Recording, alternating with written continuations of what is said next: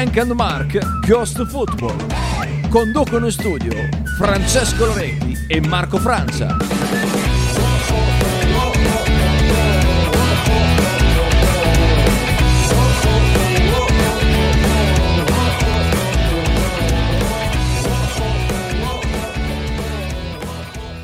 Buongiorno, ben ritrovati amici di Radio 1909 con Frank Mark Go to Football. In realtà eh, c'è solo Mark oggi e non c'è neanche il sottofondo musicale, ma adesso sicuramente lo metteremo a posto. Buongiorno, ben ritrovati.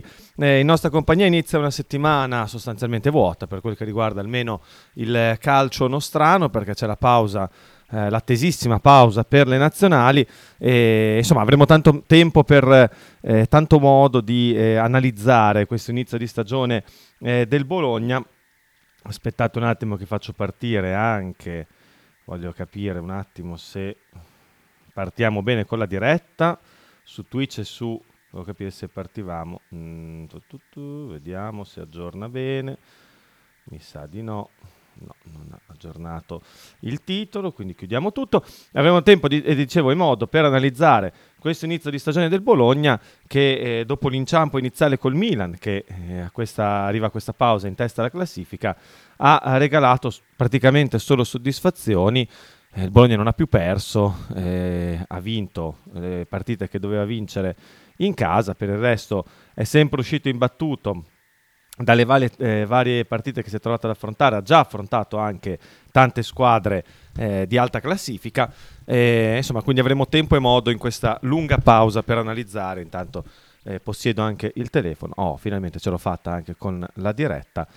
Ehm, per analizzare come il Bologna si sta evolvendo in questo inizio di stagione. Grande protagonista, ovviamente, della partita di sabato a eh, San Siro Joshua Zirkze con il suo gol, che insomma, eh, dopo analizzeremo pure quello, è un gol particolare, spettacolare, eh, particolare perché manda sostanzialmente al bar tutta la difesa dell'Inter, eh, compreso Sommer.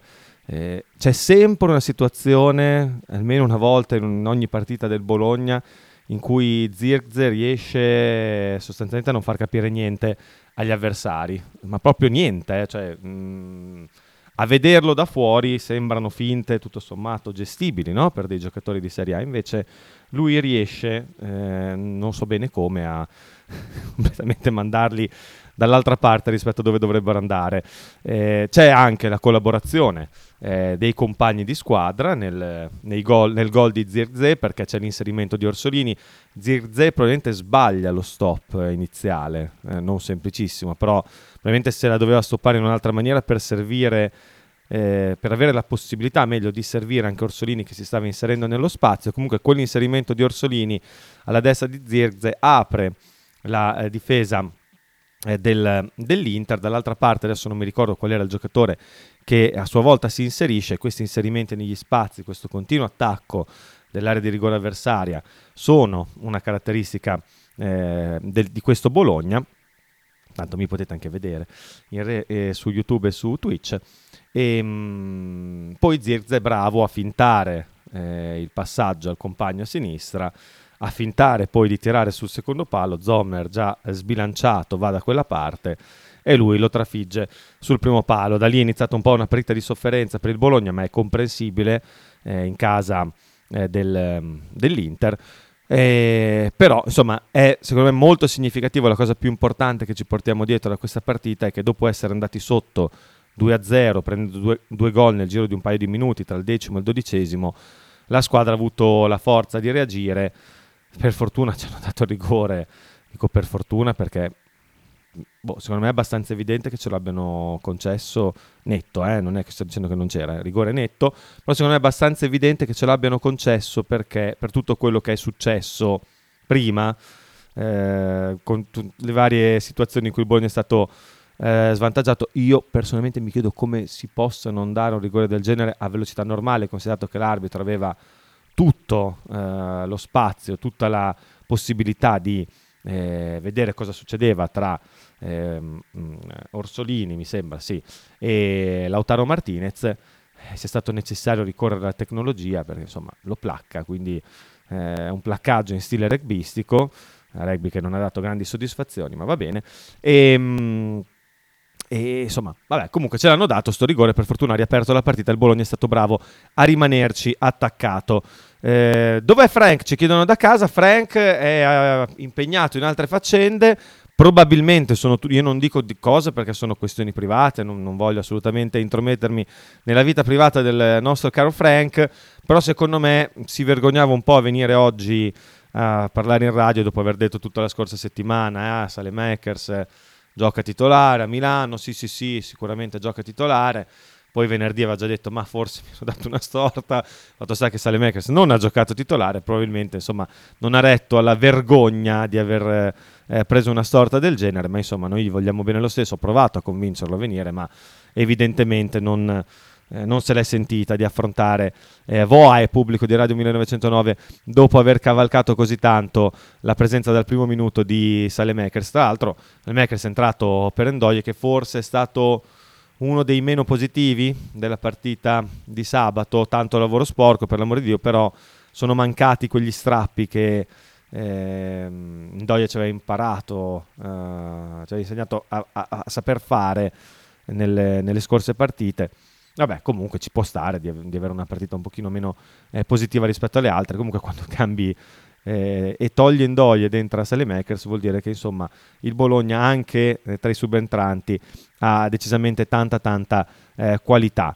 Eh, vi ricordo i numeri, adesso con calma, per eh, mm, dialogare con noi, anche se ci sono già diversi messaggi su WhatsApp. Aspettiamo che eh, la barra le completi, perché io non me li ricordo i numeri, sono un po' una capra. Eh, vabbè, comunque 347 866 1542 il numero per i WhatsApp, messaggi scritti e vocali.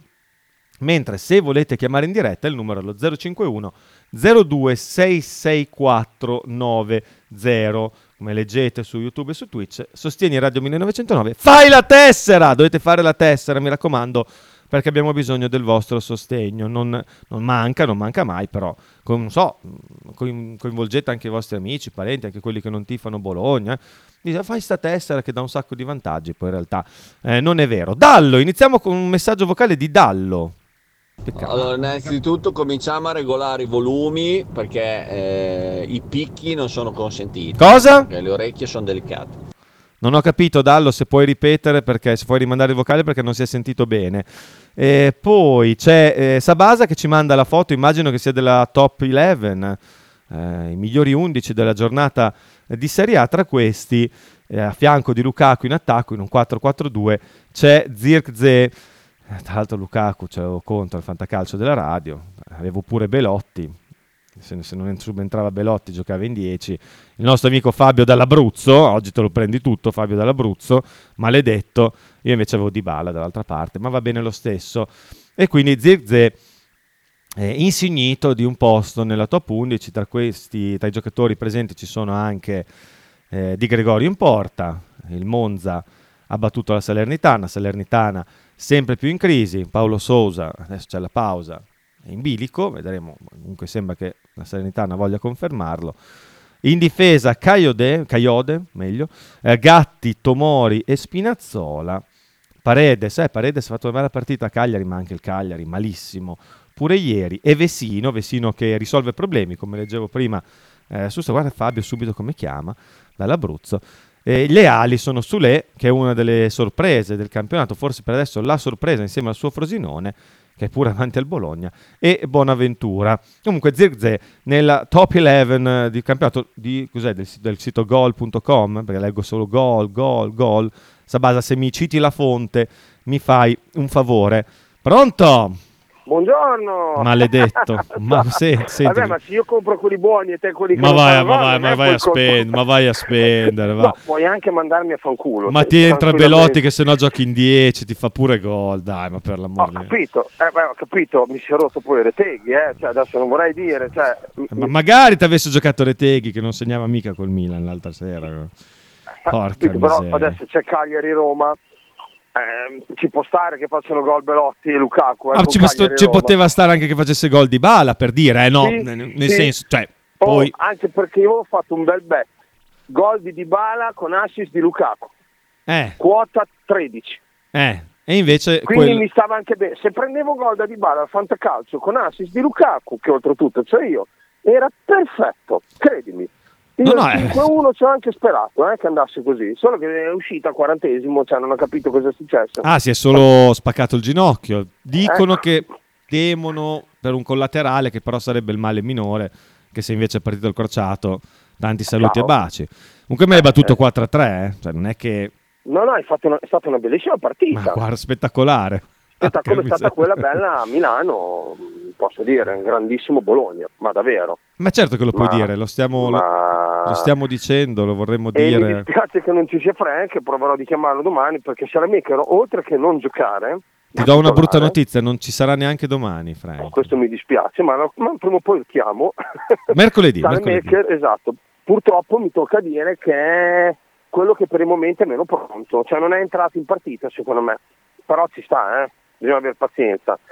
Mm, la sostituzione con Endoye non ha dato i frutti che secondo me che, che Beh, sperava. anche entrato in un momento insomma, in cui l'Inter ha spinto molto per cercare di vincere No, la no, partita. certo, ma infatti io sono qui per dire che per me è un buon giocatore e farà bene a Bologna, quindi bisogna solo aspettarlo. Però diciamo che lì, vista anche lì dal vivo, come si muove, insomma mi è sembrato, mi aspettavo qualcosa di più dall'entrata di Salemecchia, Però, dico la verità. però c'è da, nel grande Bologna che- di cui hai parlato tu, c'è da ricordare che non lo- insomma, diamo abbastanza per scontato che sia una cosa normale. Siamo andati senza tre quarti di difesa titolare, almeno Ah, apparentemente. no, ti ripeto, e invece grande partita, un partitone. e grande partita di Calafiori, eh?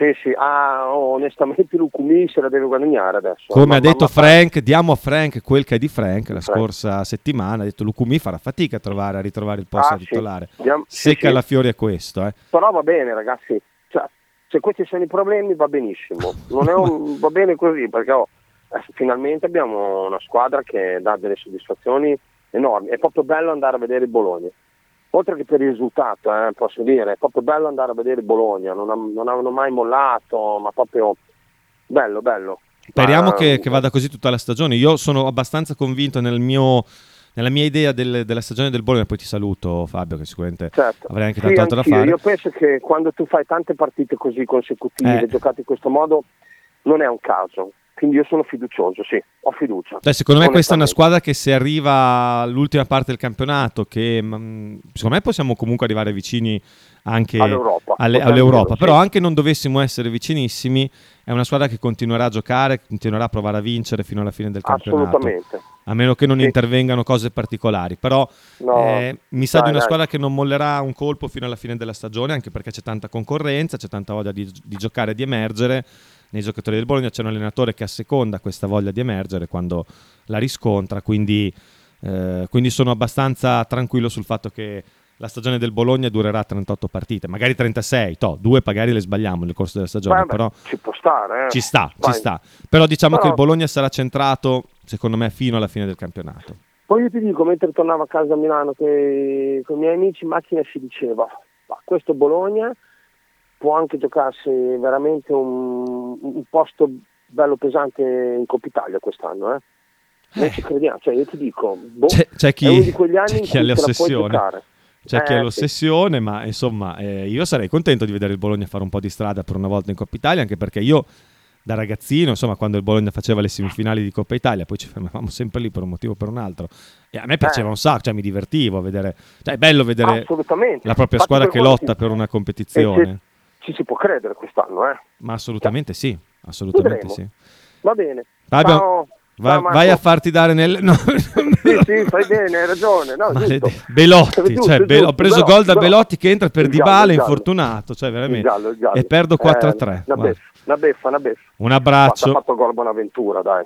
Beh, eh, il quarto gol che fa, cioè, Ci- eh, effettivamente hai fatto un bel acquisto. Me l'avete un Bravo. po' regalato. Grazie, grazie. Ciao, Ciao. Fabio, ciao, Ciao, buona ciao, giornata.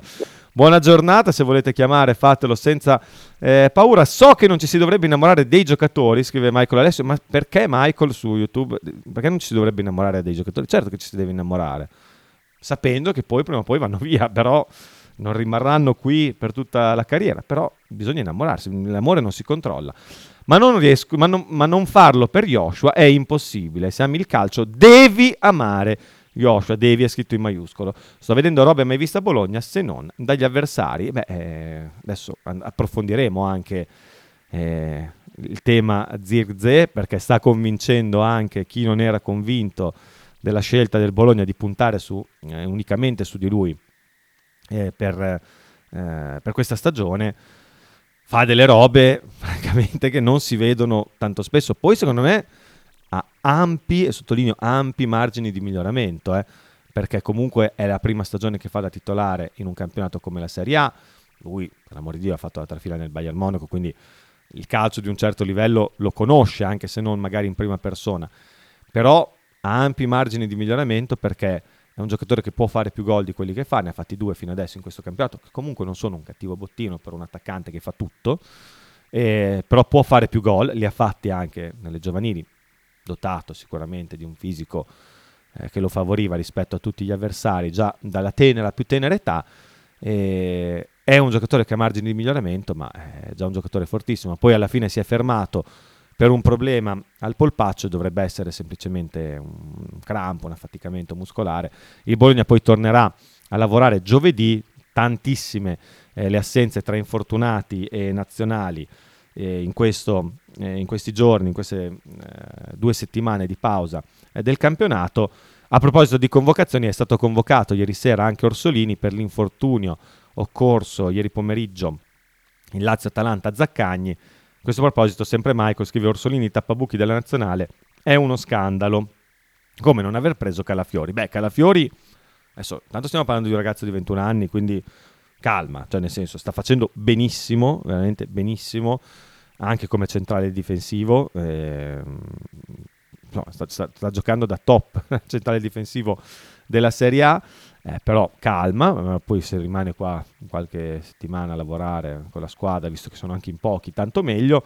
Orsolini tappabuchi, eh, eh, anche lì, cosa deve fare un giocatore per essere convocato in nazionale se non una tripletta? Ieri, ieri l'altro, sabato, c'è da dire che non è che abbia fatto chissà che cosa nella partita eh, contro l'Inter, però ha segnato il rigore, è tornato a segnare su calcio di rigore dopo l'errore eh, contro il Cagliari. Eh, a me piace tantissimo Orsolini, eh, l'anno scorso è stato insieme a Zaccagni il giocatore italiano che ha fatto più gol eh, della Serie A, insieme anche a Immobile, però insomma nel ruolo diciamo così sono stati lui e Zaccagni quelli che hanno segnato eh, di più eh, del, eh, del, campionato italiano tra gli italiani. Vabbè, oh. Se continua così poi Orsolini diventa anche un punto fermo della nazionale, al netto di tutte le sue stravaganze che a me piacciono tantissimo. Eh, mi piace tanto il suo modo eh, non, serio, non esageratamente serioso di prendersi e di rapportarsi eh, con il calcio. Eh, Calafiore e Fabiano sono stati convocati in Under 21, sì ma infatti per la nazionale per l'Under 21 va bene, ehm, quindi non ce l'avremo qui comunque neanche lui. Ehm, però per la nazionale maggiore c'è tempo, insomma, mm, c'è tempo anche se uno come lui se dimostra di continuare con la stessa qualità anche nelle prossime partite, pur avendo 21 anni, se la, può, se la può giocare anche subito la nazionale maggiore, eh? cioè 21 anni non è che stiamo parlando di un ragazzino, stiamo parlando già eh, di un giocatore eh, adulto, formato anche nel carattere, io mi ero segnato tutti i giocatori che saranno in nazionale perché non me li ricordo tutti, eh, mi ero segnato un appunto sul, eh, sul telefono, oltre agli infortunati, Posh, adesso devo cercare di non urlare anche quando non voglio, eh, Lucomi, eh, Christiansen o Christiansen che dir si voglia, eh, oltre a Sumarò che vabbè è lunghissima, è lunga, mancheranno anche allora ehm, Ferguson ovviamente, poi chi c'è? Eh, è la Zuzzi, prima convocazione con il Marocco, anche l'altro giorno, io insisto sulla Zuzzi, fa un inserimento nel finale, c'è un è un centrocampista che ha fa- nella fase difensiva la sua caratteristica più spiccata, ma sa anche farsi vedere eh, davanti. Poi Fabiane Calafiori, come detto, in under 21, Corazza in under 20, eh, Skorupski con la Polonia, Moro eh, con la Croazia, i tre svizzeri, eh, Ebischer, Freuler, Freuler e Ndoye eh, saranno impegnati fino al 15 eh, di ottobre. Poi c'è Carlson convocato con la Svezia, insomma ce ne sono tantissimi, mancherà sostanzialmente gran parte del gruppo squadra dell'Italia, si è aggiunto anche Orsolini, come detto eh, per la nazionale maggiore. Insomma, non sarà semplicissimo eh, lavorare per eh, Tiago Motta con eh, i pochi giocatori che rimarranno a disposizione, ma chiaramente quando poi i giocatori del Bologna eh, vengono convocati in nazionale fa sempre piacere perché vuol dire che eh, sono al top del calcio europeo. Secondo me l'arbitro stava guardando la mischia in aria e si è perso il rigore. Eh, beh, la palla però non era così lontano da lì. Eh, ti dico, eh, questo messaggio di Massimiliano da Monghidoro, eh, ci sta che sia andata come dici tu, anche perché quello è diciamo, il presupposto per l'intervento del VAR. Cioè, se lui dice guarda, io non ho proprio visto cosa è successo tra ehm, eh, Martinez, tra Lautaro e, e, Orsolini, a quel punto può intervenire il VAR, perché se lui avesse detto io ho visto, secondo me non è rigore, non sarebbero intervenuti. Ma queste sono diciamo, le pieghe del protocollo credo che con un'evidenza tale eh, di rigore, perché proprio lo abbraccia, lo placca eh, in area di rigore, non si potesse non dare rigore, visto anche tutto quello che è successo al Bologna nelle ultime settimane. E, ehm, insomma, boh, secondo me ci sta che non l'abbia visto, ma se non vedi un contatto del genere eh, dove sta arrivando la palla, sostanzialmente con tutta la visuale aperta, era lì a 5 metri, forse anche meno, eh, l'arbitro eh, non può non vedere secondo me quel, quel, quell'episodio. Però vabbè eh, l'importante è che ci abbiano dato il rigore poi il resto non conta. Sighi che non lavora! Come mai?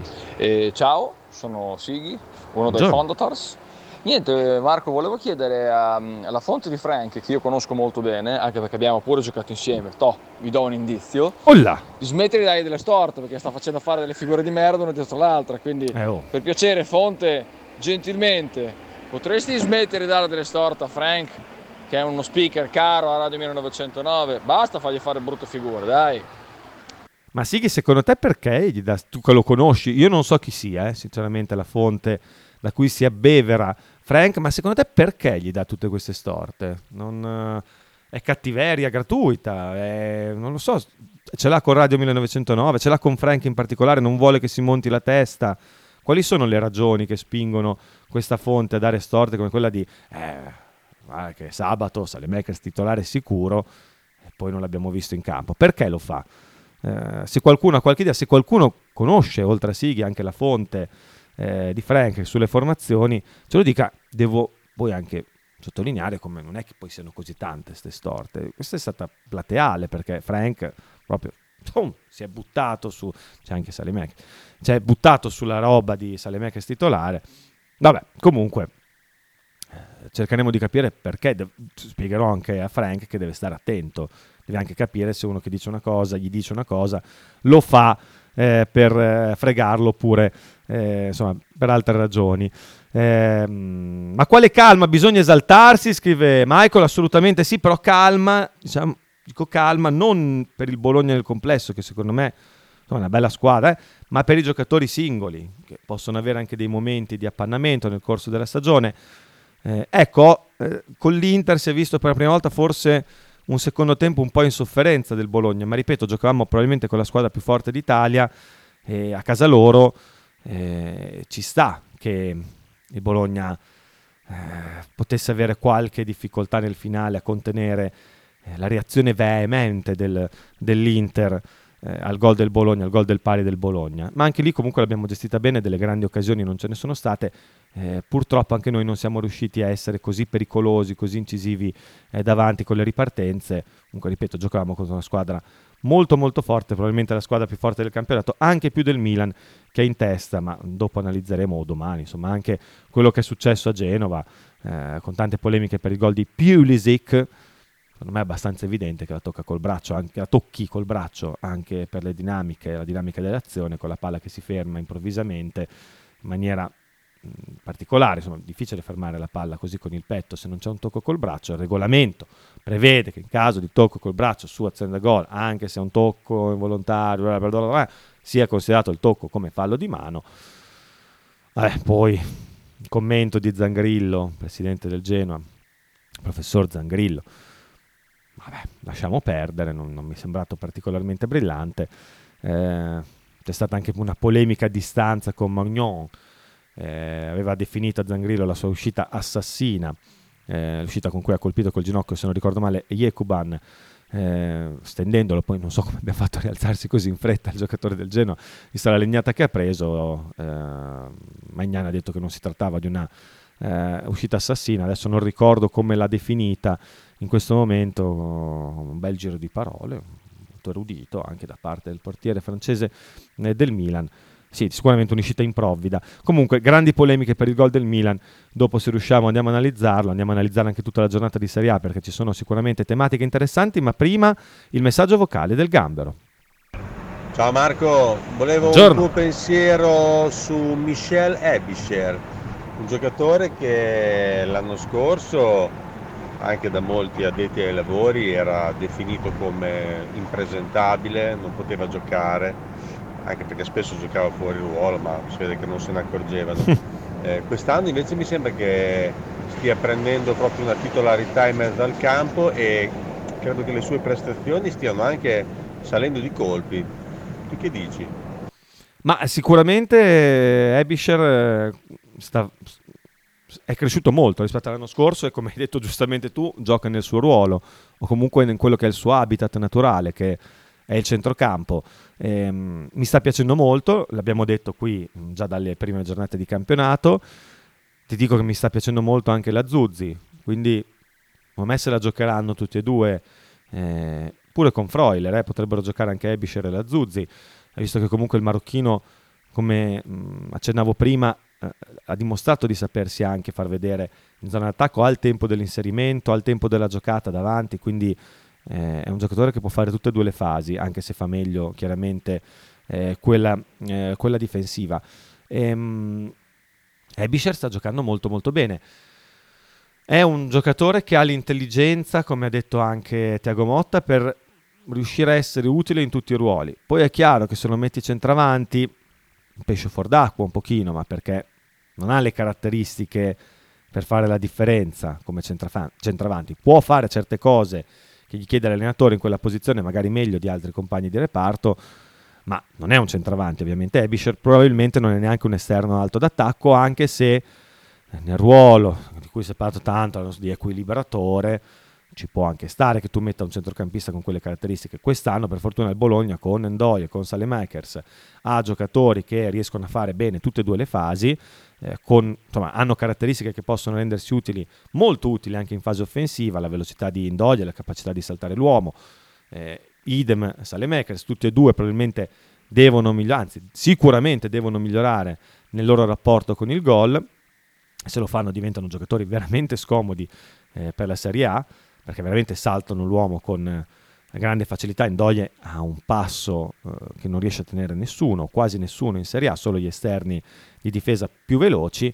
Ehm, quindi insomma non dovrebbe esserci bisogno di Ebisher in quelle posizioni del campo e lì davanti alla difesa non ha sicuramente, non ruba l'occhio diciamo così come eh, Scouten che veramente riusciva a fare giocate con grande naturalezza, eh, riusciva, aveva un trattamento di palla sia nel, nel, controllo che poi nello smistamento del pallone con i passaggi eh, di altissimo livello, però forse ha un pochino più di dinamismo Ebisher rispetto a Scouten, è comunque più, si vede di più che si muove rispetto eh, eh, a Scouten, eh, è un giocatore che gli, gli, sta facendo assolutamente il suo, se il Bologna eh, riesce ad avere una fase difensiva eh, convincente, sì, abbiamo preso due gol dall'Inter, ma uh, un tiro da fuori di Lautaro. Sono stati due episodi, uh, più che due, non ci sono stati grossi errori da parte della difesa del Bologna nelle occasioni eh, dei due gol. Dicevo, se il Bologna ha questa fase mh, di non possesso, questa fase difensiva così incisiva, è anche perché il centrocampo funziona bene a protezione della squadra. C'è ancora un messaggio, ce ne sono addirittura due vocali di Sighi, ma dai, noi sentiamo dopo la pausa. C'è anche Dallo prendiamoci una pausa, torniamo tra poco con la seconda, mar- eh, seconda parte di Frank e Mark Go to Football. Stai ascoltando Radio 1909. In direzione ostinata e contraria. Radio 1909 Spot. Fotostudio Bettini, specializzato in matrimoni e cerimonie, cornici su misura, fototessere, restauro foto antiche, digital point e restauro album matrimonio. Fotostudio Bettini è a Bologna, via Zampieri 1, Per info 051 36 69 51. Radio 1909 ringrazia la famiglia Paladini e la fotocromo emiliana, insieme a noi dal 2019. Tradizione, semplicità e armonia è tutto quello che troverai alla Fruzeina Cineina. In un locale accogliente e allegro potrai gustare piatti della tipica cucina bolognese. Primi con pasta fresca fatta in casa, tigelle, crescentine, carne alla griglia e tanto altro. Oppure per un aperitivo fra amici. Cristian e Tania ti aspettano alla Frusteina Cineina in via Terremare 2 barra ad Anzola Emilia. Per info e prenotazioni 051 73 67 59.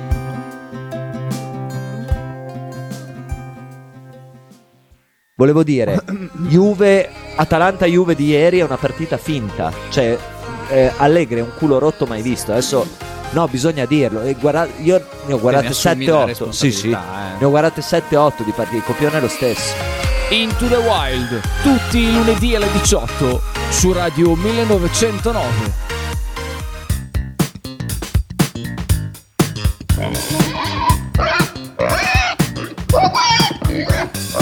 Voglio una peppa, oh, s'acciappati in budel e porta la Pcarì di Dumegar. La Pcarì di Dumegar, macelleria, formaggeria, salumeria di produzione propria senza conservanti. E la trovate in via Idice 155 a Monterezio. Per info e prenotazioni 051 92 9919. La Pcarì di Dumegar.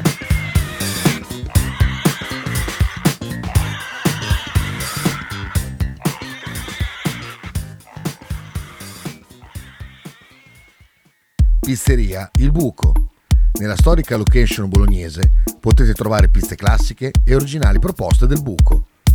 Ma non solo, fritti, bruschette, uova tegamino e il famoso panino di pizza. Claudio e il suo staff vi aspettano anche per guardare assieme le partite di Serie A.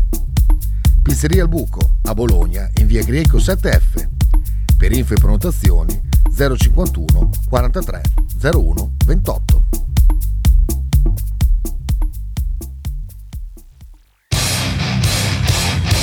Stai ascoltando Radio 1909. In direzione ostinata e contraria. No, no, è in buona fede, è solo che non capisce gli allenamenti di Motta. Secondo me è quello. Perché dire che Sale Makers sarà sicuramente titolare e poi alla fine non lo è. Quindi o Motta è ubriaco in allenamento. No, mi O dissocio. lui non sa guardare gli allenamenti. La fonte dico, eh, è semplice. Eh, Sighi sulla... Mm, C'è qualcosa che non va con i sottofondi, eh, non so se sentite. Cos'è sta roba? C'è un po' di tutto. C'è qualcosa che... C'è qual quadra che non cosa qui adesso... Cercherò di capire che cos'è. Intanto chiudiamo perché sennò poi magari ci chiudono anche su Twitch e su YouTube, ci chiudono i canali e non è il caso. Come mai si sente sta roba così? Niente, non riesco, non riesco a togliere, ci sarà una musica di sottofondo che non riesco a trovare. Vediamo qui. Un attimo, eh, grandi momenti di diretta, ma no, non vedo, non vedo assolutamente niente che possa... Boh, va bene, va bene. Eh, intanto, Sighi, dimmi chi è sta fonte. Sono curioso di sapere chi è che dà le storte a Frank. Ancora Sighi, così. Sighi, stasera lo fate Into the Wild o no? Ma uno che in un fantacalcio prende Belotti e Reteghi. Ma come si fa a giocare con uno così? Ma Beh, anche un buco Luca. di culo grande come una casa, scusate il francesismo. Beh, ma anche Lukaku. No, no, è buona no, no, fede. questo è quello di è solo- prima che abbiamo già sentito. Eh, vabbè, poi Fabio. Eh, c'è un gran buco di cui mi ha battuto 4-3. Cosa devo fare? Vabbè, comunque ci rifaremo anche eh, con il fantacalcio. Sarà una bella lotta tra noi e i violacei, scrive Michael. Beh, eh, i violacei, in quanto a fortuna, non sono male. Ieri sono bravi a reggere l'urto eh, del Napoli, ma anche ieri sera la Fiorentina, ancora una volta, eh, la sua stagione, fa tre gol. Quanti tiri in porta ha fatto ieri la Fiorentina? Tre. Hanno una percentuale realizzativa straordinaria. E, I Viola riescono sempre in qualche maniera a segnare. Secondo me ieri sera risultato più giusto era il pari. Poi sono stati bravi loro a fare gol, anche lì su un'azione eh, un, po', un, po', casuale, bravissimo Bonaventura, convocato in nazionale, eh, e ci sta, nel modo di vedere assolutamente, anche per l'inizio di stagione che sta facendo, bravissimo, dicevo, a eh, stoppare il pallone e a metterlo nell'angolino con grande freddezza, la freddezza eh, di un attaccante navigato, eh, però pochi istanti prima, pochi minuti prima, il Napoli, come in occasione del rigore, eh, guadagnato e trasformato da Osimene, era riuscito a crearsi un'occasione eh, grazie all'attaccante al centravanti nigeriano sul, uh, su una disattenzione in fase di impostazione eh, della retroguardia eh, viola. E lì era stato bravo Terracciano e forse non lucidissimo Osimen eh, nel parare la conclusione a tu per tu con il portiere eh, del numero 9 azzurro. E lì è stata un po' la svolta della partita perché se lì segna il Napoli la partita prende tutta un'altra piega e invece, e invece poi ha segnato la Fiorentina, sostanzialmente nell'unica occasione che aveva costruito, eh, ripeto ancora anche un po' casualmente, nel corso di tutta la partita fino a quel momento lì, anche il primo gol, il gol di Brecalo, è un gol in buona parte casuale, è vero, c'è il palo prima, eh, cos'era? Martinez quarta che era in proiezione offensiva, però poi tira da una posizione impossibile e riesce a, a trafiggere. Meret parzialmente colpevole, la palla era molto veloce, però insomma lì salta si fa passare la palla sotto i piedi. Poi nel finale anche il gol del 3-1 è definitivo per il trionfo della Viola, Viola che in classifica è al quarto posto a 17 punti, 18 gol realizzati dalla Fiorentina, il Bologna ne ha fatti solo 8. A me non c'è quest- tutta questa differenza eh, nelle, mh, nell'attacco delle due squadre. Eh, la Fiorentina certo ha un gran bel giocatore come Nico Gonzalez, ma anche il Bologna davanti a tanta tanta qualità non possiamo neanche dire, sì, sicuramente la Fiorentina ha avuto un calendario più agevole, però ha battuto, uh, ha già battuto ieri sera il Napoli in trasferta, noi col Napoli abbiamo pareggiato in casa, uh, una partita non così diversa come rapporto di forza tra le due squadre rispetto a quella della Fiorentina di ieri sera, ha battuto in casa l'Atalanta, se non mi ricordo se poi abbia affrontato altre squadre top del campionato, però insomma nelle ultime settimane sta, sta viaggiando eh, a ritmo molto molto forte la Fiorentina. No, le ultime due giornate segna tre gol. Ripeto col Napoli ieri tre tiri in porta poi c'è stato anche il palo subito prima del primo gol. Tre gol col Cagliari due tiri in porta tre gol. Oh bravi loro bravi loro che riescono a essere così eh, cinici davanti. Insomma Fiorentina ieri sicuramente ha giocato una partita molto centrata, però non è che mi abbia esaltato più di tanto. Ha, diciamo anche approfittato eh, di un po' di, di, confusione che c'è probabilmente ancora all'interno eh, del Napoli, un po' di confusione l'ha fatta anche Garcia o Garcia, che dir si voglia, ieri eh, con le sostituzioni, prima ha tolto nel primo tempo Zambo eh, mettendo Raspadori, quindi facendo una, fo- una scelta molto offensiva, anche perché la sua squadra era in svantaggio, poi all'intervallo ha inserito Caiust eh, togliendo un giocatore eh, più, più, offensivo cercando di riequilibrare un po' la squadra che forse aveva troppo eh, squilibrato. Non l'ha presa bene Politano eh, lui insomma un giocatore che è sceso per fare spazio a Caiust. È l'ennesimo caso di un giocatore del Napoli che ha trovato da dire con l'allenatore per la sostituzione non ha trovato da dire Osimen sostituito con la squadra in svantaggio a eh, una decina di minuti dalla fine per fare spazio a, a Simeone. Insomma, eh, ieri si è assunto Garcia tutte le responsabilità, ha parlato di una questione mentale nelle difficoltà del Napoli di questo inizio di stagione, più che una difficoltà tecnica. Fatto sta che comunque la Fiorentina eh, c'è avanti di 6 punti, ma li possiamo recuperare. C'è da dire che, eh, facciamolo questo inciso sul campionato, la classifica sta iniziando a delinearsi con chiaramente ancora delle peculiarità, perché sono appena passate otto giornate, secondo me poi queste peculiarità andranno a ridimensionarsi nel corso della stagione, però ci sono Milan e Inter eh, davanti a tutte, col Milan eh, con due punti di vantaggio rispetto all'Inter, Milan che ha avuto il grande merito di reagire eh, alla sconfitta nel derby 5-1, che è anche l'unica sconfitta stagionale per adesso eh, dei rossoneri che hanno pa- conquistato due pareggi 0-0 in Champions League L'Inter ha sofferto un pochino in queste ultime giornate. Eh, vabbè, la vittoria con la Salernitana lascia un po' il tempo che trova, viste le difficoltà eh, dei campani, però perso in casa col Sassuolo, ha pareggiato con noi una partita che vinceva eh, 2-0, ha subito un po' forse le fatiche, il contraccolpo della fatica eh, dell'inizio del campionato, è arrivata non lucidissima a quest'ultima parte eh, pre-sosta, diciamo così, di, tra campionato e Champions League, però comunque lì assolutamente le prime posizioni in classifica, poi a inseguire eh, Juve- la Juventus, che stranamente ha vinto il derby eh, con il Torino, in un modo o in un altro lo vincono sempre, 17 punti, quindi è lì assolutamente pronta a lottare, nonostante le assenze che ha avuto eh, nella partita col Torino, eh, e non solo, sarà una brutta gatta da pelare per chi vorrà vincere lo scudetto, visto che insomma, non ha neanche eh, nessun impegno extra con le coppe europee. E poi c'è la Fiorentina a pari punti con la Juventus, che però mi sembra che sia un po' una classifica bugiarda per quello che riguarda la Viola, che sicuramente ha una squadra, eh, ha costruito una buona squadra in sede di mercato, ci mancherebbe altro, eh, però sta raccogliendo molto più secondo me di quello eh, che sta seminando in questo inizio di stagione.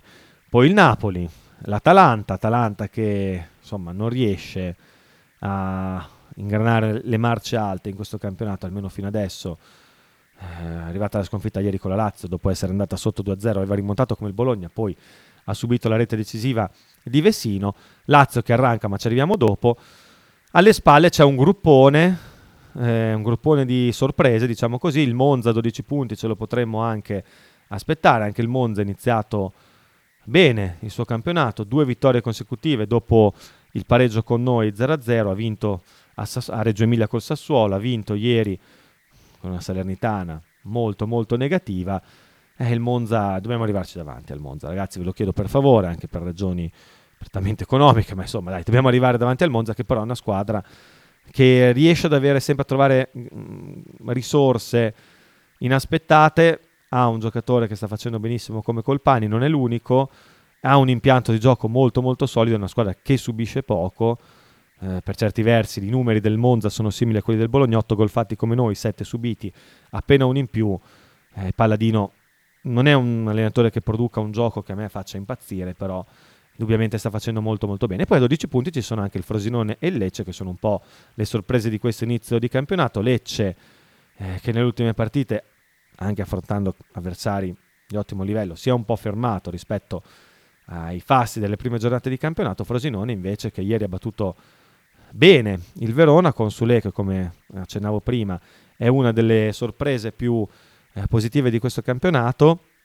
Bene ha fatto il, la Juventus a mandarlo a giocare in una squadra come il Frosinone con un allenatore come eh, Di Francesco che è un giochista, diciamo così, sicuramente non ha paura di far giocare la propria squadra e ha trovato una squadra con delle caratteristiche che gli permettono insomma di cercare di imporre il proprio gioco anche eh, usufruendo di un fattore campo per ragioni a me ignote è un, uno dei fattori campo più decisivi di tutto il nostro campionato la Roma è ripresa eh, in un modo o in un altro sta iniziando a, a raggranellare risultato dopo risultato eh, punti in campionato e anche nelle coppe europee c'è un po' la grana degli infortuni perché alla Roma si stanno infortunando in tanti.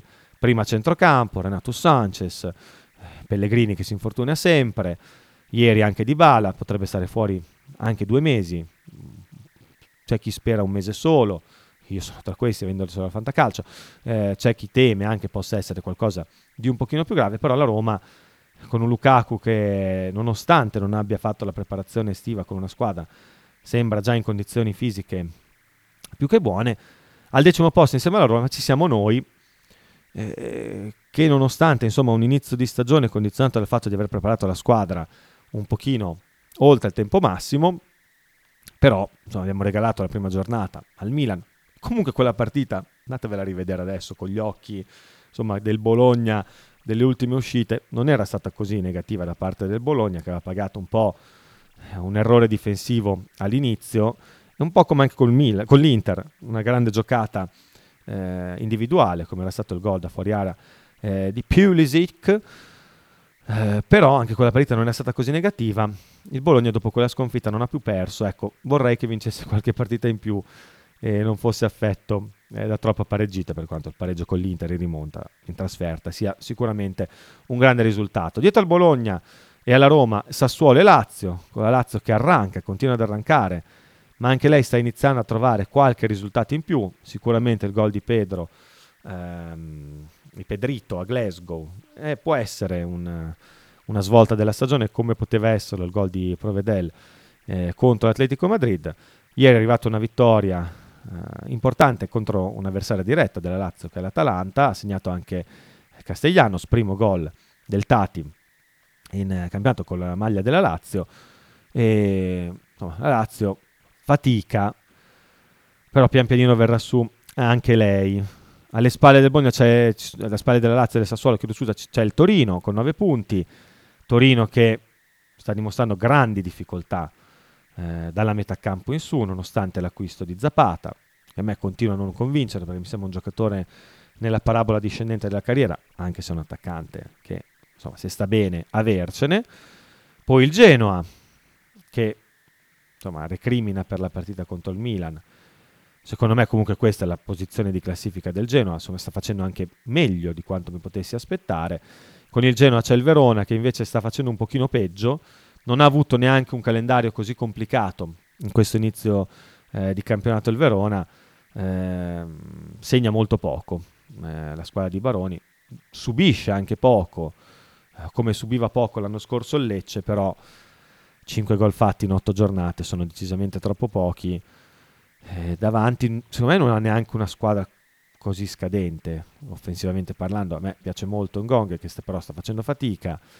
Bonazzoli eh, non è un giocatore straordinario, ma insomma, può essere un buon complemento. Manca probabilmente il giocatore in grado di fare tanti tanti gol Ricordiamoci comunque che il Verona l'anno scorso era una delle squadre più scarse del campionato, secondo me quest'anno ha un po' fatto un piccolo upgrade, ce la dovrà sudare per salvarsi, ma secondo me ce la farà in qualche maniera. Tra le squadre in grande difficoltà eh, c'è l'Udinese, che non ha ancora vinto neanche una partita, altro pareggio in casa dell'Empoli. Eh, venerdì, una partita insomma avara di emozione, è andata anche bene col gol annullato all'Udinese. Cioè il gol annullato all'Empoli, è andata bene all'Udinese, però continua a fare una grande fatica e anche questa è una squadra che davanti ha pochi giocatori in grado di fare gol, giocatori che possono fare la differenza ce ne sono e ce ne saranno sicuramente quando, se e quando De Lofeo rientrerà dall'infortunio, bisognerà vedere anche in, condizio- in che condizioni rientrerà, però è una squadra che manca di giocatori in grado di fare gol con regolarità, davanti insomma Lucca, Success, Toven, sono tutti giocatori stanno dimostrando di non avere grandi confidenza con il gol. Al momento sarebbero retrocesse l'Empoli con 4 punti, a riuscire a fare 4 punti segnando un solo gol, grande talento da parte eh, dell'Empoli che insomma, ha vinto con la Salernitana in casa, gol di Baldanzi decisivo eh, due settimane fa e ha pareggiato con, eh, con l'Udinese, squadra che segna, produce anche abbastanza, eh, tutto sommato nelle ultime giornate dopo l'arrivo di Andreazzoli, insomma ha cambiato un po' eh, proprio, la propria qualità offensiva l'ha migliorata l'Empoli, ma continua a non segnare. E poi dietro le, quelle che sono state per adesso le due squadre peggiori del campionato, la Salernitana a tre punti e il Cagliari a due. Salernitana che ha secondo me le qualità davanti, adesso ha ritrovato di A, vedremo poi quanto ci metterà, se riuscirà a tornare anche il giocatore dello scorso campionato eh, davanti a sicuramente giocatori di qualità, di A, eh, Candreva, eh, Iovane Cavral, insomma ci sono giocatori eh, di una certa qualità, non mi entusiasma, eufemismo moltissimo a centrocampo, non mi piace neanche in difesa la Salernitana, ma se poi inizia a fare gol con quelli davanti, eh, magari si sistema, si sistema anche un pochino dietro e riesce a svoltare un campionato che per il momento è molto molto negativo, vedremo che, quale sarà il destino di Paolo Sosa, se ci saranno avvicendamenti in panchina anche approfittando della pausa. Poi c'è il Cagliari che chiude la classifica, che ieri, oh, prestazione a dir poco negativa eh, da parte degli isolani con la Roma, che insomma ha fatto un po' quello che ha voluto eh, in terra sarda, eh, il gol finale di Nandez su rigore. Insomma, non è che c'era stato anche prima quello di Prati, bellissimo, annullato per un fuorigioco. Purtroppo, dico purtroppo perché Prati aveva fatto un gol veramente bello, bello, bello e un fuorigioco così è stato un po' una beffa però il Cagliari non ve, ecco, se nella, per la Salernitana vedo la possibilità di trovare certi giocatori che l'anno scorso hanno fatto la differenza, anche Mazzocchi per esempio sta facendo molto male, magari migliorerà nel corso della stagione, giusto per fare un nome che l'anno scorso era stato tra i più positivi, ehm, casa eh, Saler- Salernitana. E se nel Cagliari non vedo sinceramente dei grandi margini di miglioramento. C'è una squadra con degli enormi limiti, eh, sia nella costruzione della squadra per caratteristiche dei giocatori, non li vedo così ben integrati, sia per qualità dei giocatori stessi. Avanti hanno Petagna, Pavoletti, la Padula che sta mancando, però non è che possono giocare tutti insieme questi giocatori, anzi. Quindi ci vorrà veramente un Ranieri eh, di grande qualità per riuscire a invertire la rotta del Cagliari, che va anche detto nelle ultime giornate ha affrontato squadre dalla parte sinistra della classifica, eh, ha affrontato ieri la Roma, che è una Roma diversa da quella di inizio campionato, ha affrontato di recente il Milan, ha affrontato l'Atalanta, eh, poi chi c'era ancora? Ha perso, come dicevo prima, con la Fiorentina, eh, prendendo tre gol subito due tiri in porta, quindi magari sono troppo severo io, condizionato dai, dai risultati, però insomma, che il Cagliari fosse una delle squadre deputate a, alla retrocessione, insomma, il suo campionato sapeva sarebbe stato quello di lottare per la retrocessione, per non retrocedere, eh, si sapeva, però ecco, ieri mi ha, mi ha lasciato proprio un'impressione di, di smarrimento. Ven, cadono a fagiolo le due settimane di pausa, al termine delle quali poi ci sarà proprio lo sconto diretto tra, eh, tra le due ultime, due fanalini di coda del campionato in casa della Salernitana, Salernitana-Cagliari. Insomma, partita che eh, sicuramente eh, ha diversi motivi di interesse. Eh, il Bologna invece giocherà eh, contro il Frosinone in casa, per fortuna in casa perché la trasferta di Frosinone è una delle più eh, antipatiche di tutto il campionato, come dicevo prima c'è un fattore campo per certi versi incomprensibile. Eh, vado a recuperare anche qualche messaggio perché nel mio sproloquio, nel pippone sulla Serie A, mi sono perso anche un po' di vostri messaggi. Il presidente Nick ci scrive gol di Pulisic da annullare tutta la vita, ma quanto è bello vedere Zangrillo che deve subire le decisioni istituzionali. Eh, io sono rimasto un po' perplesso dalle uscite di Zangrillo, ma sappiamo che è uno che si lascia andare, ecco, non, non ha tanti peli sulla lingua. Il buon Zangrillo, è evidente che il gol di Pulisic Pulisic sia da annullare tutta la vita, perché ripeto, se può essere vero che manchi proprio l'inquadratura in cui si vede chiaramente il tocco col braccio, anche se quella laterale secondo me lo dimostra, la dinamica è inequivocabile. Eh, cioè si capisce che lì c'è un qualcosa che non è il petto, perché non è direzionato come il petto eh, del giocatore statunitense del Milan, e che quindi ferma la palla e può essere solo il braccio a fermarla, e si vede chiaramente dalle immagini, a mio modo di vedere. Rocchi e tutta la, la, squadra arbitrale a servizio insomma, dei vari opinionisti televisivi hanno detto che è mancata la prova maestra per cambiare la decisione in campo eh, dell'arbitro secondo me quella prova c'era, cioè, vede, analizzando bene le immagini si poteva chiaramente percepire come eh, quello di Pulisic fosse un tocco di braccio. Eh, poi personalmente si può stare a discutere se quel tocco debba essere considerato per forza un fallo, ma il regolamento in questo momento dice che se c'è un gol e c'è un tocco di mano da cui, insomma, che propizia in un modo o in un altro il gol, quel gol va annullato. Poi ci sono state anche polemiche eh, per l'espulsione di Magnan, per l'espulsione di Martinez, o meglio non tanto per l'espulsione per doppio giallo del portiere del Genoa, quanto per l'azione fermata eh, del Milan. Eh, ho anche discusso sui social su questa cosa. Secondo me l'arbitro ha fatto bene a fermare l'azione, ma ha sbagliato le tempistiche eh, della non concessione del vantaggio, perché il regolamento sulla uh, regola del vantaggio, sulla norma del vantaggio, è chiaro nel anche se lascia ovviamente un, ampi margini di interpretazione, ma è chiaro nel, eh, nello stabilire le dinamiche che devono portare alla concessione del vantaggio anche in determinate occasioni particolari come può essere quella dell'espulsione di un giocatore. Eh, ci sono poi c'è anche tutta la casistica nel caso in cui il giocatore partecipa all'azione eh, prima doveva essere espulso, cosa succede? Ma comunque tra ehm, diciamo, le eh, opzioni che devono guidare l'arbitro nella concessione o meno del vantaggio, nei casi particolari come quello di un'espulsione di un giocatore, c'è anche il luogo in cui avviene il fallo.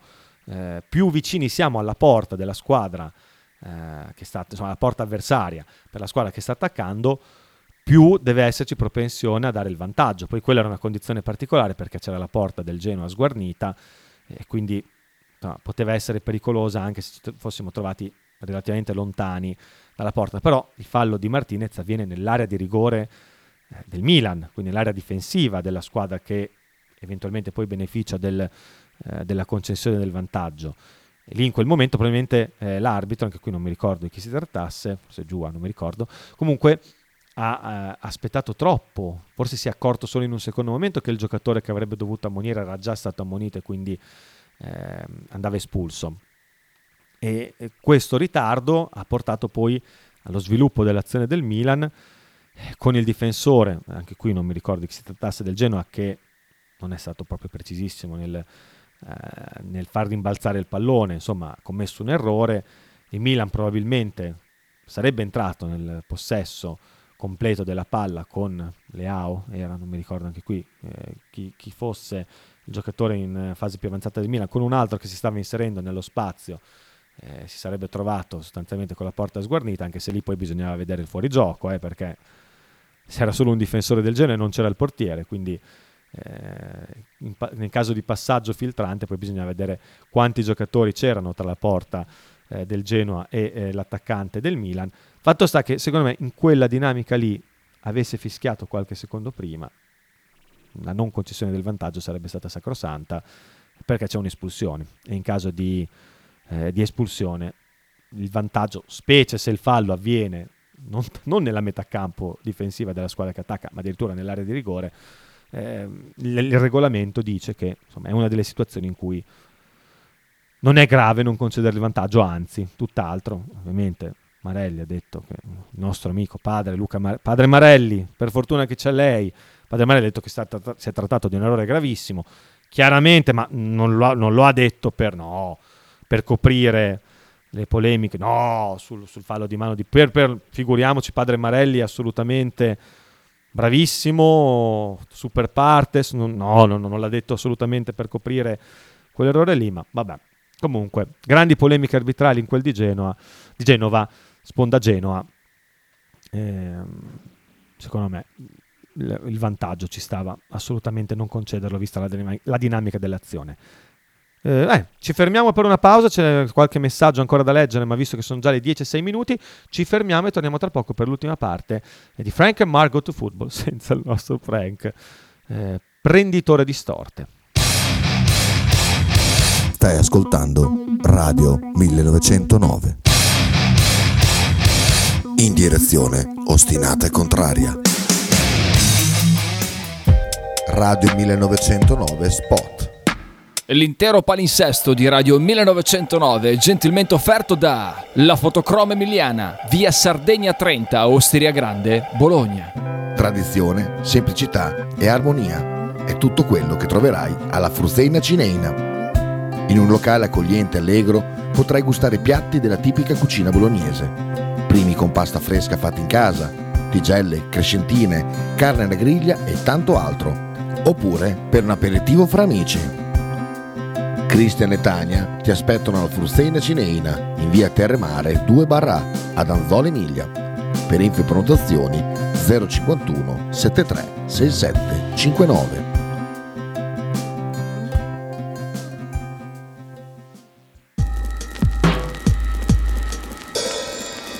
Ototo Web, web design e sviluppo applicazioni iOS e Android a Bologna. Creazione di siti internet per blog, siti vetrina ed e-commerce. Applicazioni native e cross-platform. Contattaci sul sito www.ototoweb.com per un preventivo gratuito. Ototo Web, programmazione su misura per ogni tuo progetto.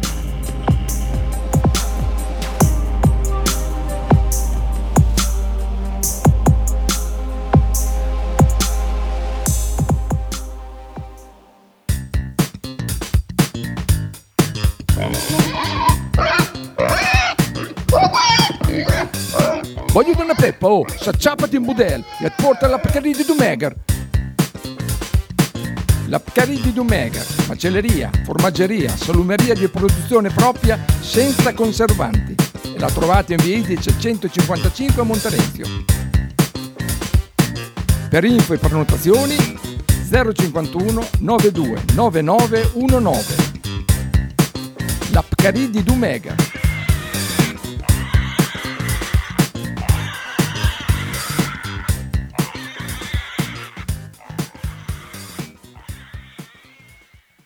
Pizzeria Il Buco. Nella storica location bolognese potete trovare pizze classiche e originali proposte del buco. Ma non solo, fritti, bruschette, uova tegamino e il famoso panino di pizza. Claudio e il suo staff vi aspettano anche per guardare assieme le partite di Serie A. Pizzeria Il Buco, a Bologna, in via Greco 7F. Per info e prenotazioni 051 43 01 28.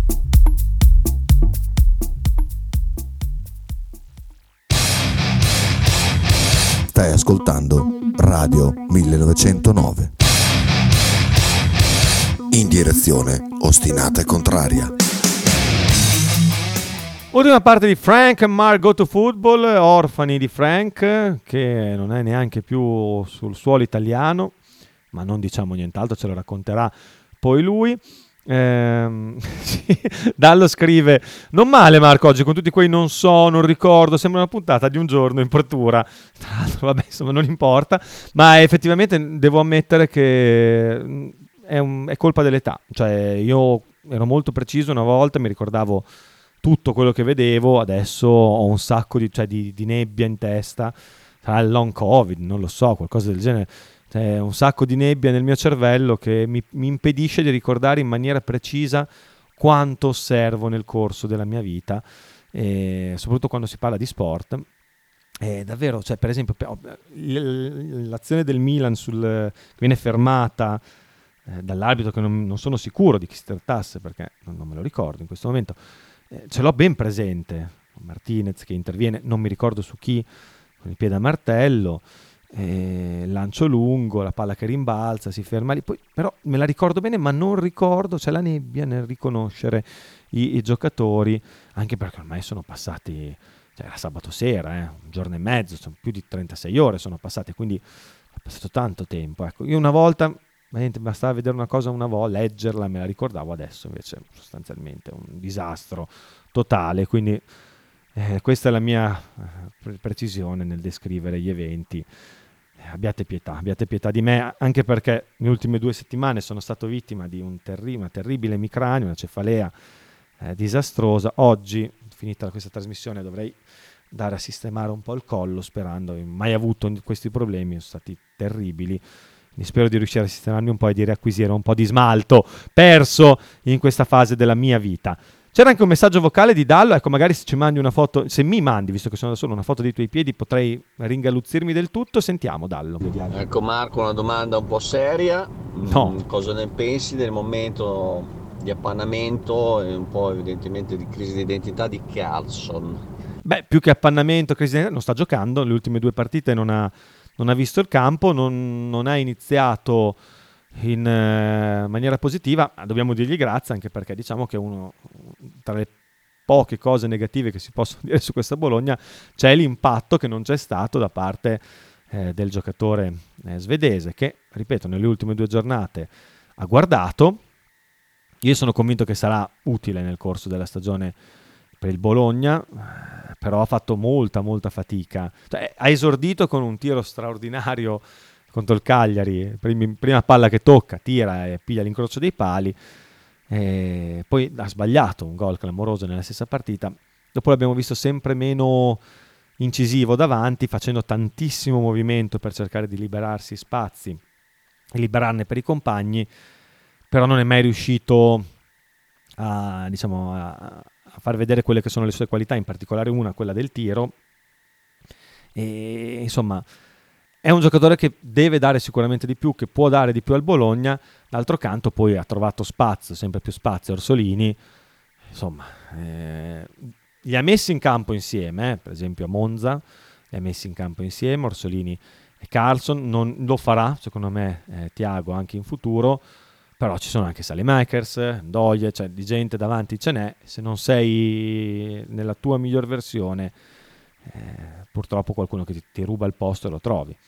Però ripeto, Carlson credo che avrà modo di farsi vedere eh, nel corso di questa stagione eh, nel reparto che probabilmente ha più scelta, più qualità eh, tra quelli che costruiti quest'estate dalla dirigenza del Bologna.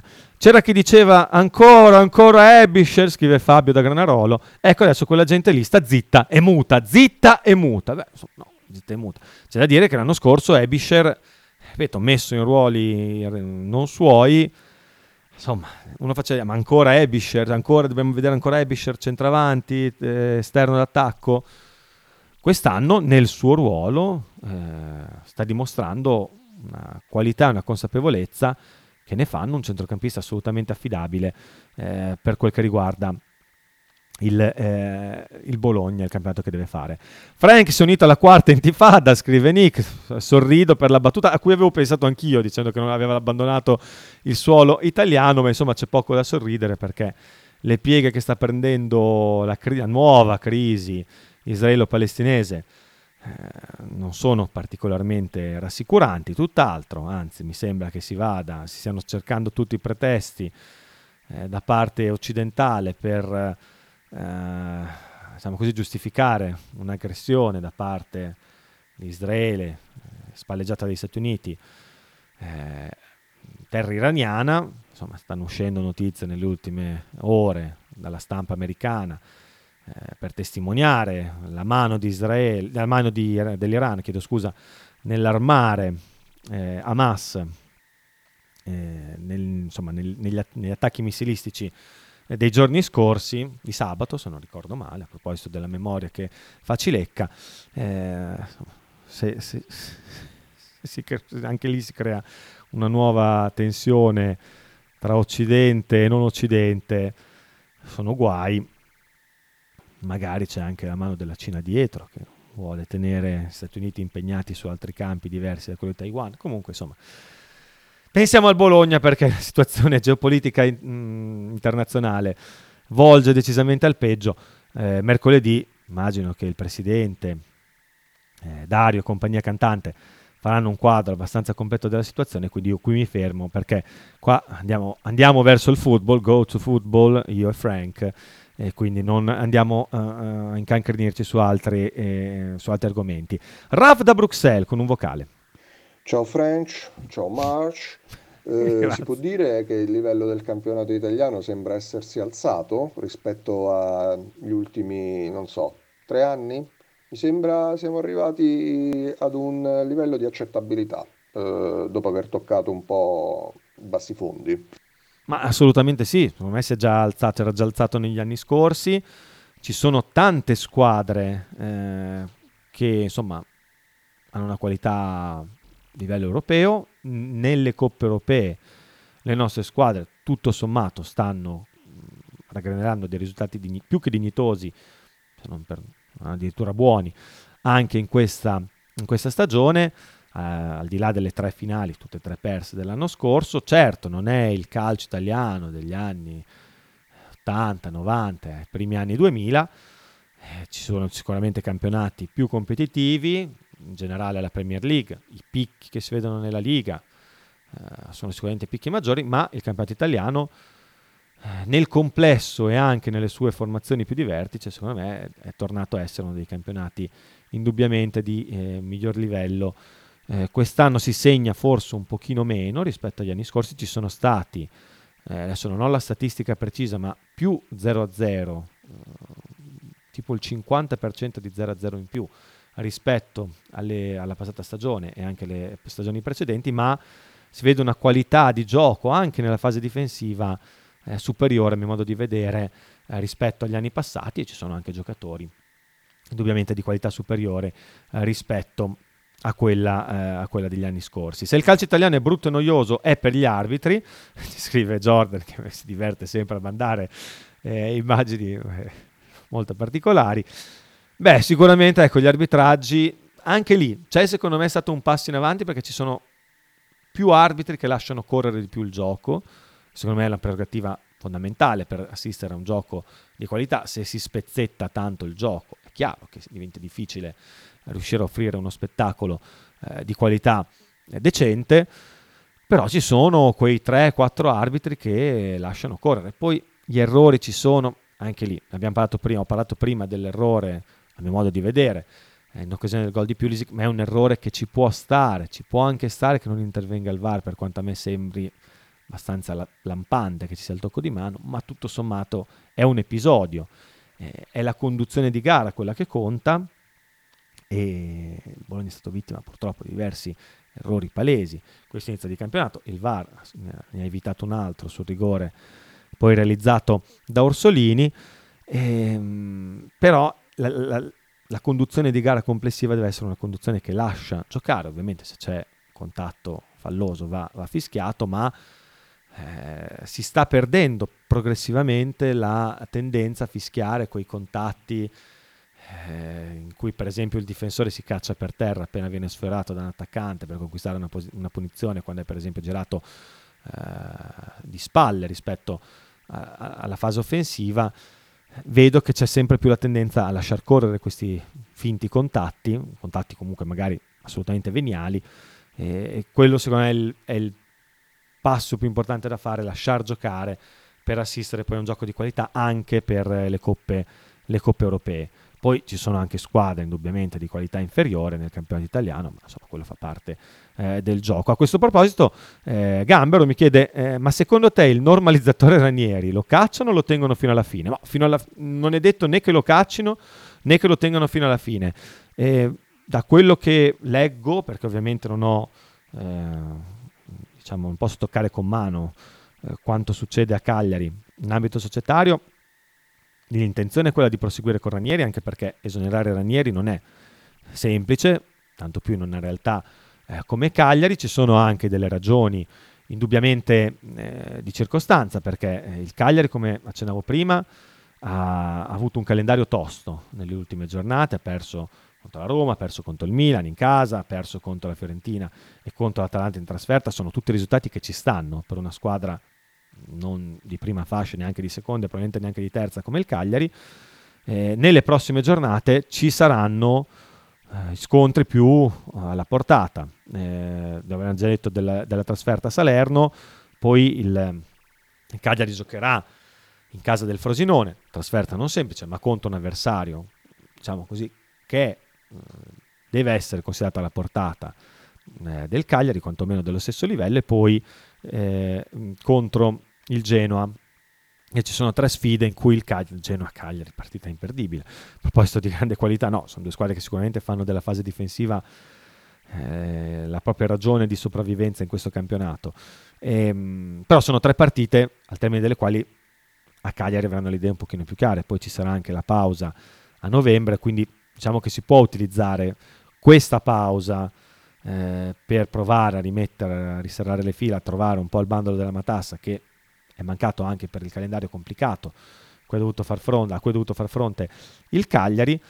Diverso il discorso in casa salernitana perché già eh, Paolo Sosa era un po' sulla graticola, eh, la sconfitta così pesante eh, rimediata l'altro giorno a Monza, ieri a Monza, eh, non può non aver reso ancora più instabile la posizione di eh, Paolo, Sosa, eh, Paolo, Sosa. Leggevo ehm, insomma, dalla Gazzetta dello Sport una caterva di nomi eh, pronti, insomma, considerati dalla dirigenza della Salernitana per avvicendare, per l'avvicendamento di Paolo Sosa sulla panchina eh, de- della squadra campana. Li vado a riportare, perché sono Pippo Inzaghi, già partiamo alla grande, poi Stramaccioni, Semplici, Giampaolo, De Rossi, Oddo, Iachini, cioè, brividi, Cannavaro, Petkovic, Maran, Tudor, molti di questi fanno venire i brividi. Il fatto che siano stati fatti tutti questi nomi vuol dire che idee chiare, chi ha, chi ha vergato il pezzo non ce le aveva su quali potrebbero essere eh, le reali intenzioni della dirigenza eh, del, della Granata, però io se dovessi dire questo momento cosa mi aspetto da Salerno è che ci sia un avvicendamento uh, sulla panchina Salernitana nelle prossime ore, perché ripeto è una tensione che non è nuova, non nasce dalla sconfitta di Monza, la netta sconfitta di Monza, ma affonda le sue radici già nelle, nelle giornate precedenti. Tra l'altro una squadra, insomma, la Salernitana che al contrario uh, del, del Cagliari non ha avuto un, un, calendario impossibile nelle ultime giornate, eh parte, a parte l'Inter, qui ha perso comunque 4-0, ha perso 1-0 a Empoli, ha perso prima in casa col Torino, che abbiamo detto, insomma, non è per 3-0 in casa col Torino, non è sicuramente la formazione più eh, in forma del campionato, ha pareggiato in casa col Frosinone, sta facendo bene, però se pareggi in casa col Frosinone poi fai fatica a pensare di salvarti, ha perso 3-0 in casa, insomma è un inizio di campionato molto negativo quello della Salernitana e la sosta potrebbe essere eh, il mo- momento ideale per l'avvicendamento definitivo in panchina. Ehm, poi stavo cercando qualche messaggio, eccoli qui. Eh, ciao ragazzi, scrive Lorenzo. Ho appena letto un articolo su 051, 051 chiedo scusa, in cui Orso viene definito ingiusto tappabuchi. Tra l'altro, usato il termine anche da un nostro ascoltatore. Eh, chi era? Max da Monghidoro, credo. Massi da Monghidoro, può essere. Eh, delle defezioni di Spalletti. Voi che ne pensate? A vostro parere, attualmente i pari ruolo di Orso sono davvero superiori oppure no? Ma più che superiori, diciamo che facevano già parte del Giro della Nazionale, per quanto parlare di Giro di naz- della Nazionale con un allenatore che si è insediato da uh, agosto, settembre, da due mesi, da quasi due mesi, perché due mesi poi eh, scatteranno eh, nella seconda parte di ottobre, vabbè, comunque, dettaglio, parlare di Giro, Giro della Nazionale è un pochino esagerato, visto che è un allenatore nuovo. Diciamo che ci sono diversi giocatori che secondo me non sono superiori a Orso, che ricordiamolo ha avuto un'estate completa, un finale di stagione scorso, perché già lì aveva problemi di pubalgia, per quello eh, spesso non partiva titolare. E, um, un'estate complicata, per fortuna i problemi di pubalgia sembrano essere eh, risolti o comunque in via di completa eh, risoluzione, non era scontato avvenisse, ricordiamoci, inizio agosto. L'allenatore Tiago Motta parlava di un giocatore che non sapeva se avrebbe continuato a giocare, era probabilmente un eccesso di prudenza, un eccesso di negatività quella di, di Tiago Motta, però insomma Orsolini non ha fatto la preparazione con la squadra, ha anche faticato nelle prime partite in cui è stato impiegato, eh, pur insomma, facendo vedere lampi, lampi della sua classe in, in certe partite, è un giocatore che non ha nell'intelligenza tattica la sua qualità eh, principale, è forse per certi versi anche un pregio perché può regalarti giocate inaspettate, però ecco, è molto migliorato secondo me da quel punto di vista se ripenso a certe partite del passato di Orsolini nelle scelte che fa. Eh, spesso Orso era un giocatore che proprio sbagliava ogni scelta sulla giocata da fare, quando c'era da fare il passaggio faceva il dribbling, quando c'era da fare il dribbling tirava, quando c'era da tirare eh, non lo faceva, faceva qualcos'altro, insomma era un giocatore che spesso sembrava sempre prendere la scelta sbagliata, ultimamente mi sembra che da quel punto di vista stia migliorando. Indubbiamente è un giocatore che si diverte in campo, si vuole divertire, vuole cercare la giocata spettacolare, questo secondo me non è assolutamente un aspetto negativo ci sta che un giocatore cerchi di, di, giocare in maniera insomma, divertente anche per se stesso, è più che legittimo, però mi sembra che sia migliorato anche nelle scelte, come dicevo in apertura, nel gol di, Zir- di Zirze c'è anche un minimo di collaborazione non solo da parte di Calafiori con l'anticipo su Lautaro, se non ricordo male, ancora una volta, e nel passaggio di prima di Ferguson, ma c'è anche la qualità degli inserimenti, tra questi anche quello di Orsolini. Se Zirze avesse stoppato la palla in maniera diversa, eh, probabilmente in maniera corretta avrebbe avuto possibilità anche di servire Orsolini lanciato in porta. Per fortuna non è andata così perché poi abbiamo segnato, però mh, l'inserimento di Orsolini eh, sbilancia, eh, apre eh, la difesa eh, dell'Inter, quindi è fondamentale eh, poi nel creare gli spazi che, di cui poi Zezé è bravissimo a muoversi.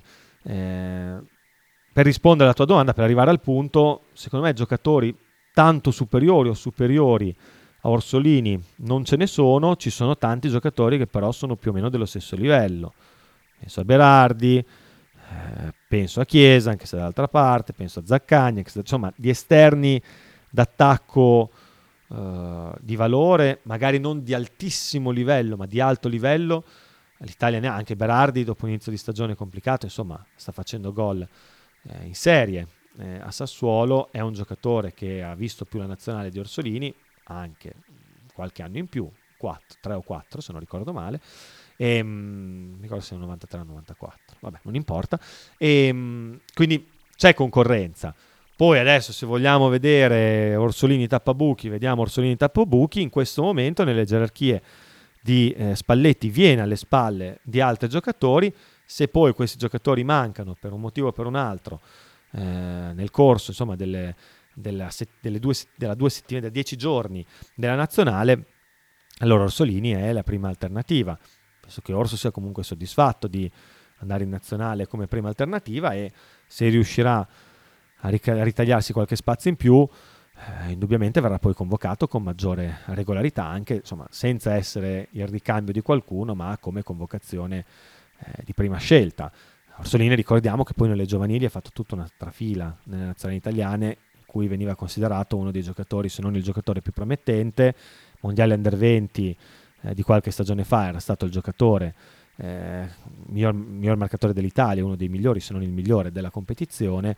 Eh, insomma, è un giocatore che ha la sua storia con la maglia azzurra, è un giocatore che ci tiene alla maglia azzurra e quindi penso che farà di tutto per farsi vedere in, questa, in questi giorni eh, di, di, di, raduno nazionali, in queste partite, per cercare di, di ritagliarsi uno spazio eh, definitivo, definito all'interno uh, della nazionale. Poi è chiaro che se segna triplette, segna gol, anche quest'anno fare ma in doppia cifra col Bologna, poi diventa difficile tenerlo giù, detto che comunque di giocatori più o meno del livello di Orsolini ce ne sono, ecco, se Orsolini riesce a migliorare in certi aspetti del suo gioco può diventare veramente un giocatore se non di altissimo, subito sotto, quasi altissimo livello, perché è un giocatore che sa fare tante cose, sa fare gol, sa, insomma, è un giocatore che a me piace tantissimo, non, so che altri invece non hanno particolare eh, apprezzamento delle qualità di Orsolini, ma è un giocatore che con delle qualità che in pochi hanno, in pochissimi hanno anche nel suo ruolo.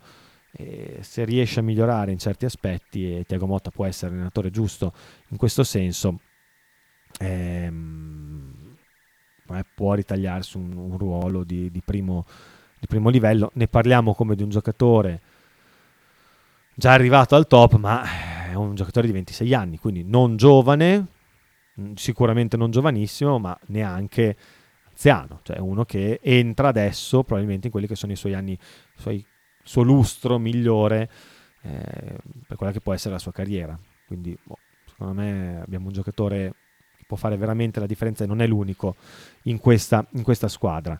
Sighi manda due messaggi vocali che sono inoltrati da altri contesti, vediamo di cosa si tratta, ascoltiamo. Ancora? Eh, ancora, va bene, poi quest'altro, sentiamo. La faida con Fabio da Granarolo, accusato di essere... Vabbè, lasciamo perdere. Beh dai, alla fine Tudor passa dalla Champions con il Marsiglia a lottare per salvare la Salernitana, mi piacerebbe vederlo, scrive Davide dal, della Bersagliera. Eh, prenderanno gli Achini e con un calcio orribile si salveranno. Ma adesso vediamo, non che mi interessi neanche molto cosa, cosa farà la Salernitana. Berardi, Politano, Chiesa, Zagnolo, Zaccagni, ce ne sono eh, tantissimi, Eugenio ce ne ricorda diversi, per me Orsolini vale più di un Politano, vale più di Zagnolo che non mi, fa, non mi ha mai fatto impazzire come giocatore, Zaccagni e Berardi, Zaccagni, Berardi e Chiesa li vedo dello stesso livello anche se con caratteristiche per, per alcuni diversi, intanto i piedi, poi non so, Chiesa è un giocatore molto diverso da Orsolini per quanto per età e altro eh, possa essere eh, paragonato. Eh, ti sei salvato di Bala solo stieramento al collaterale, un miracolo. Beh, adesso aspettiamo, mi sono salvato perché poi si farà male altre 15 volte nel corso del campionato. Caro Sabasa, comunque mi dai una buona notizia. Io vi lascio. No, no, vi lascio anche perché devo andare, devo scappare, devo andare a farmi trattare. Tu l'altro giorno mi hai fatto un piccolo, adesso vado a farmi trattare da un osteopata perché spero di risolvere i dolori al, al collo. Io vi lascio con eh, il Tony, il Talking of Nothing, con Faber, con... Cosa stai facendo? Con Kita, che... cos'è, cos'è quello? Ah, eh, vuoi far esplodere un coso? Dai che esplode. Tutto qui. Me- era meglio una tua scoreggia, probabilmente. Vi lascio... Orsolini stesso livello di Berardi e Chiesa? Cosa rispondiamo, Kita? Cioè, Berardi è più forte, dici?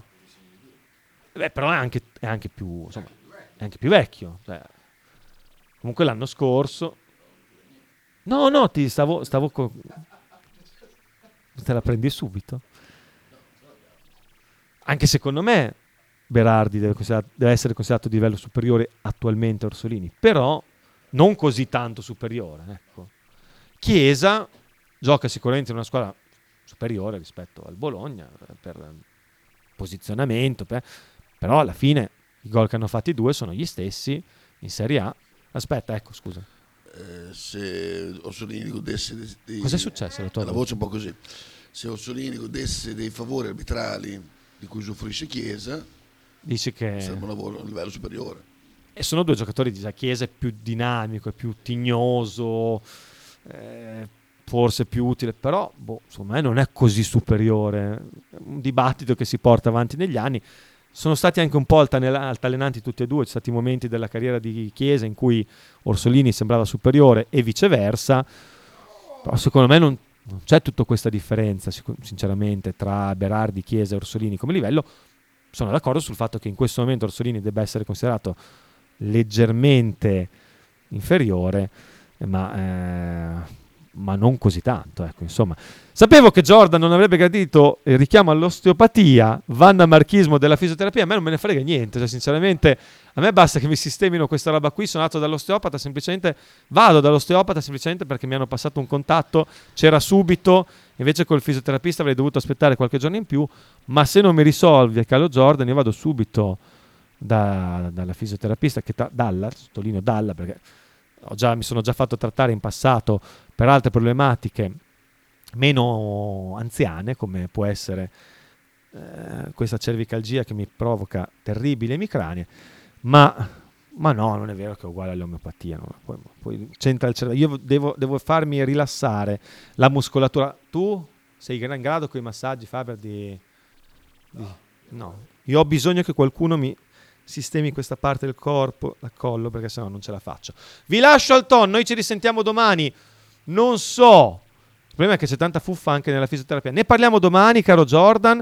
Vi lascio con questo messaggio vocale di Sighi. Noi ci risentiamo domani. Forse ci sarà in collegamento anche, forse, eh, Frank, che si è... Eh? È andato via. Non è, non è in Italia. Non, non so se si sia andato a ruolare in qualche esercito, però non è più in Italia. A domani, ciao! Vai dall'osteopata che funziona, te lo dico anche io che ci vado almeno 3-4 Speriamo. volte l'anno, mi rimettono sempre in ordine, altrimenti sarei tutto storto.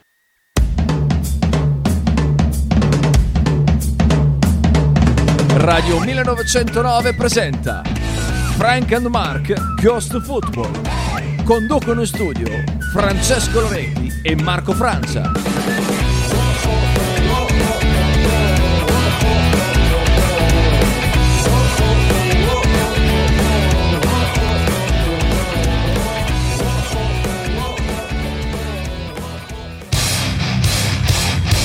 Stai ascoltando Radio 1909. In direzione ostinata e contraria. Radio 1909 Spot. Dario Giovetti e Nicola Cafagna presentano Fronte dei Popoli. Tutti i mercoledì alle 20 su Radio 1909. Fotostudio Bettini, specializzato in matrimoni e cerimonie, cornici su misura, fototessere, restauro foto antiche, digital point e restauro album matrimonio. Fotostudio Bettini è a Bologna, via Zampieri 1. Per info 051 36 69 51. Radio 1909